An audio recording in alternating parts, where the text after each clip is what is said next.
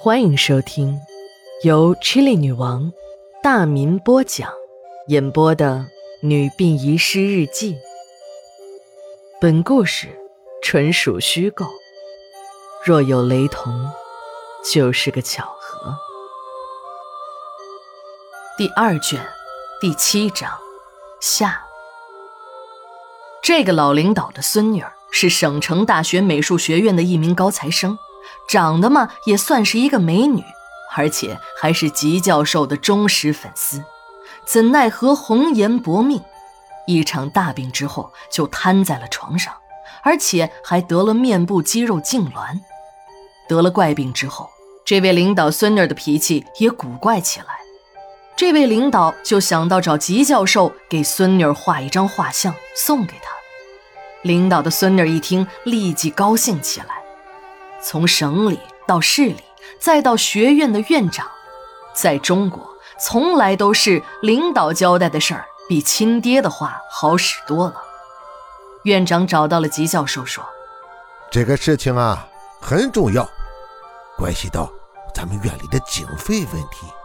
一定要当一个政治任务来完成。这个事儿啊让你去办，是组织上对你的信任。吉教授知道什么政治任务组织信任，那都是骗人的鬼话，分明是一级给一级拍马屁的事儿，非要说成是什么政治任务组织信任，当了婊子还要立牌坊，真是不要脸。吉教授也知道这样的真话只能自己在心里嘀咕嘀咕，那是绝对不能说出去的。在一个体制的圈子内，多数人都撒谎，只有你一个人说实话，那你反倒成了异类。只有用一堆谎言去说圆一个谎言，大家互相吹捧，那才相安无事呢。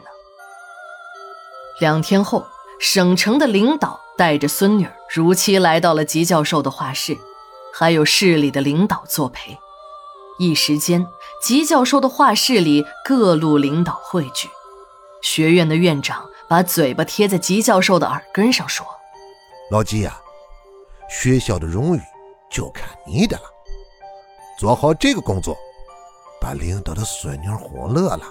年度你教授这个副字就去掉了啊！中国的知识分子可能天生都不是搞政治的料，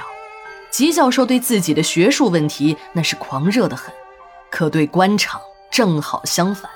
他从来没想过当官，对这些官场的马屁精们更是不屑得很。给这个领导的孙女画像，吉教授也是被逼无奈，总不至于因为这点事儿和院长闹起来，干脆就当作是一次创作，就当这些个马屁精们是空气不存在。艺术家们的专注力远远的高于普通人，能真正的做到闹中求静的境界。如果我们普通人也能做到事事专注，那我们也都是专家了。千呼万唤，领导的孙女还有两天就二十二岁大寿的寿星女，在两个保姆、一个秘书、一个司机的护送下出现了。这要是在普通家庭，也就是搞个家庭聚餐的事儿，可人家是领导的孙女儿，自然不一样。如果不去当马屁精，中国这么庞大的官僚队伍，那可真的就是无事可做了。吉教授站在了画板前，仔细看了看这位领导的孙女儿，穿着旗袍，一袭中国古典的装束，虽然化了浓妆，可还是掩盖不住她的病态。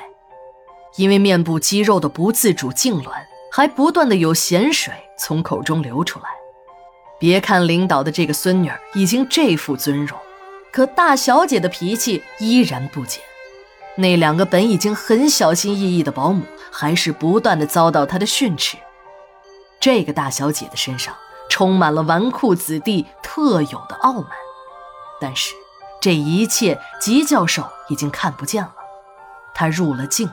全身心地进入到了艺术创作的境界。这个大小姐很配合的，一坐就是几个小时。当她以为快画完时，没想到这只是中途吉教授去喝杯水而已，他只好又坐在那里。已经接近瘫在床上的大小姐今天表现得格外的坚强，一坐就是八个小时。当吉教授示意自己已经完工时，大家都围上来看，人们都惊呆了。吉教授画的根本就不是眼前的这个大小姐，而是一个光着屁股的女人，两个硕大的胸部，一只手放在私处，还露出了一半的黑森林。当保姆把领导的孙女扶到油画前，大小姐却出人意料地对大家说：你看，吉教授就是艺术家，出手不凡，这才叫真正的艺术。当他的眼神再次回到油画上时，表情呆住了，只听得一声尖叫，他一下子昏了过去。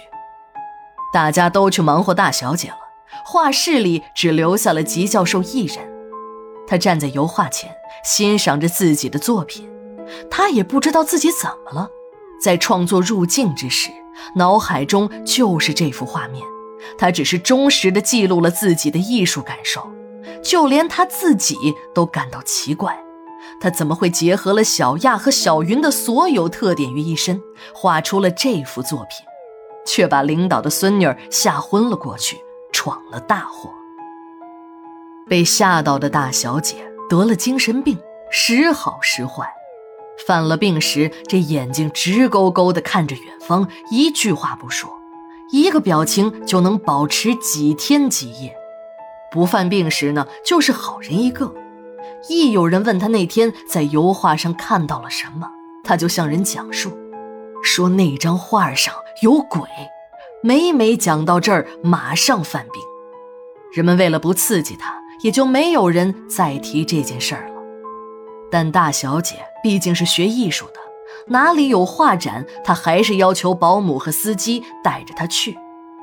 慢慢的，大小姐的病也就恢复得差不多了。吉教授本人也很喜欢自己的这幅得意之作，还给这幅作品取了个响亮的名字，叫东方维纳斯。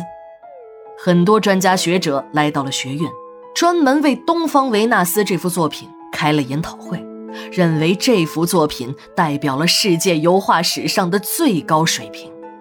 最后，一家拍卖行取得了东方维纳斯的拍卖权，标价也上升到了五百万元。为了配合火热的炒作，主办方还在文化宫举行了一场吉教授的专场艺术展览。这虽然是炒作，但对吉教授一个从事艺术工作的人来说，能有人为自己举办专场艺术展览，也是一个莫大的荣誉。吉教授把自己的所有作品，当然还包括那两尊雕像。由于这两尊雕像里面有小亚和小云的干尸，吉教授本来是不同意参加演出的，但经不住主办方的软磨硬泡，再加上有合同规定是现有的全部作品，吉教授呢也就勉强同意了。但他为了保证安全，要求展出时在这两尊雕像上各加一个玻璃罩子。展出开始之前，吉教授自己又检查了一遍展厅，四周的墙壁上挂满了自己的作品，那幅他最得意的东方维纳斯放入了一个展架中，两尊雕像立在两边。吉教授很满意，成功的笑容堆满了吉教授的脸。不过他不知道的是，死亡的大门也为他打开了。前期的宣传起了作用，来参观吉教授艺术展览的人很多，只要有人气的地方，自然少不了媒体。本市的电视台为了宣传我们这个城市第一位有这么高成就的艺术家，破天荒地进行了现场直播。人们在解说员的引导下，一幅幅地参观着。当解说员介绍到东方维纳斯时，突然呆在了那里，嘴巴也成了 O 型，人群中也发出了惊呼声和尖叫声。瞬间，现场混乱了起来，人群潮水般的涌向了出口。电视台的摄影机忠实地记录下了这样一段画面：当解说员带领参观的群众来到东方维纳斯面前时，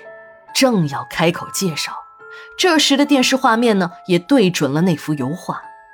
只见画面上的东方维纳斯眼角流出了泪水，是红色的，是鲜红的血。这时嘴角也不断的有血水流出来。突然，画面上的东方维纳斯面目狰狞起来，眼球突出，青面獠牙，一个披头散发的女鬼的头从画面中钻了出来。这一切虽然无声无息，但现场的群众却都被吓坏了，争相往大门跑去。这个恐怖的画面只维持了不到几十秒，电视台就进行了信号切换。这一刻，坐在家里看电视的普通观众呢，还以为这又是电视台搞的恶作剧。接到报案的警察迅速地赶到了现场。经过检查，这幅叫东方维纳斯的油画不存在任何问题，就是一幅普通的油画，哪里有什么青面獠牙、披头散发的女鬼？这分明就是一幅标准的人体艺术画作。但接下来的发现就让警察如临大敌了。那两尊放在玻璃罩子里的雕像被慌乱中的群众给撞倒，当警察想把雕像扶起来时，却发现雕像上的石膏皮已经部分脱落，里面竟然露出了黑色。经过清理，两具女性的干尸摆在了警察面前，两具干尸的皮肤呈现黑色。让警察震惊的是，两具女尸的胸腔和腹腔都有被切开的痕迹，缝合得非常粗劣，一看就不是专业的医生所为。从两具女尸的身上还散发出了浓重的香料味道，这让老练的刑警们摸不着头脑。这是凶杀案，还是有意的在制作木乃伊呢？更让办案人员惊奇的是，两具女尸长得太像了，简直就像是一个模子里刻出来的。这个时候，人们发现，刚才还在现场的吉教授已经不见了踪影。在展厅的门口，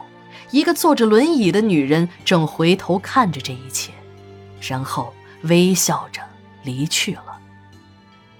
八月二十七日，日记连载，明天继续。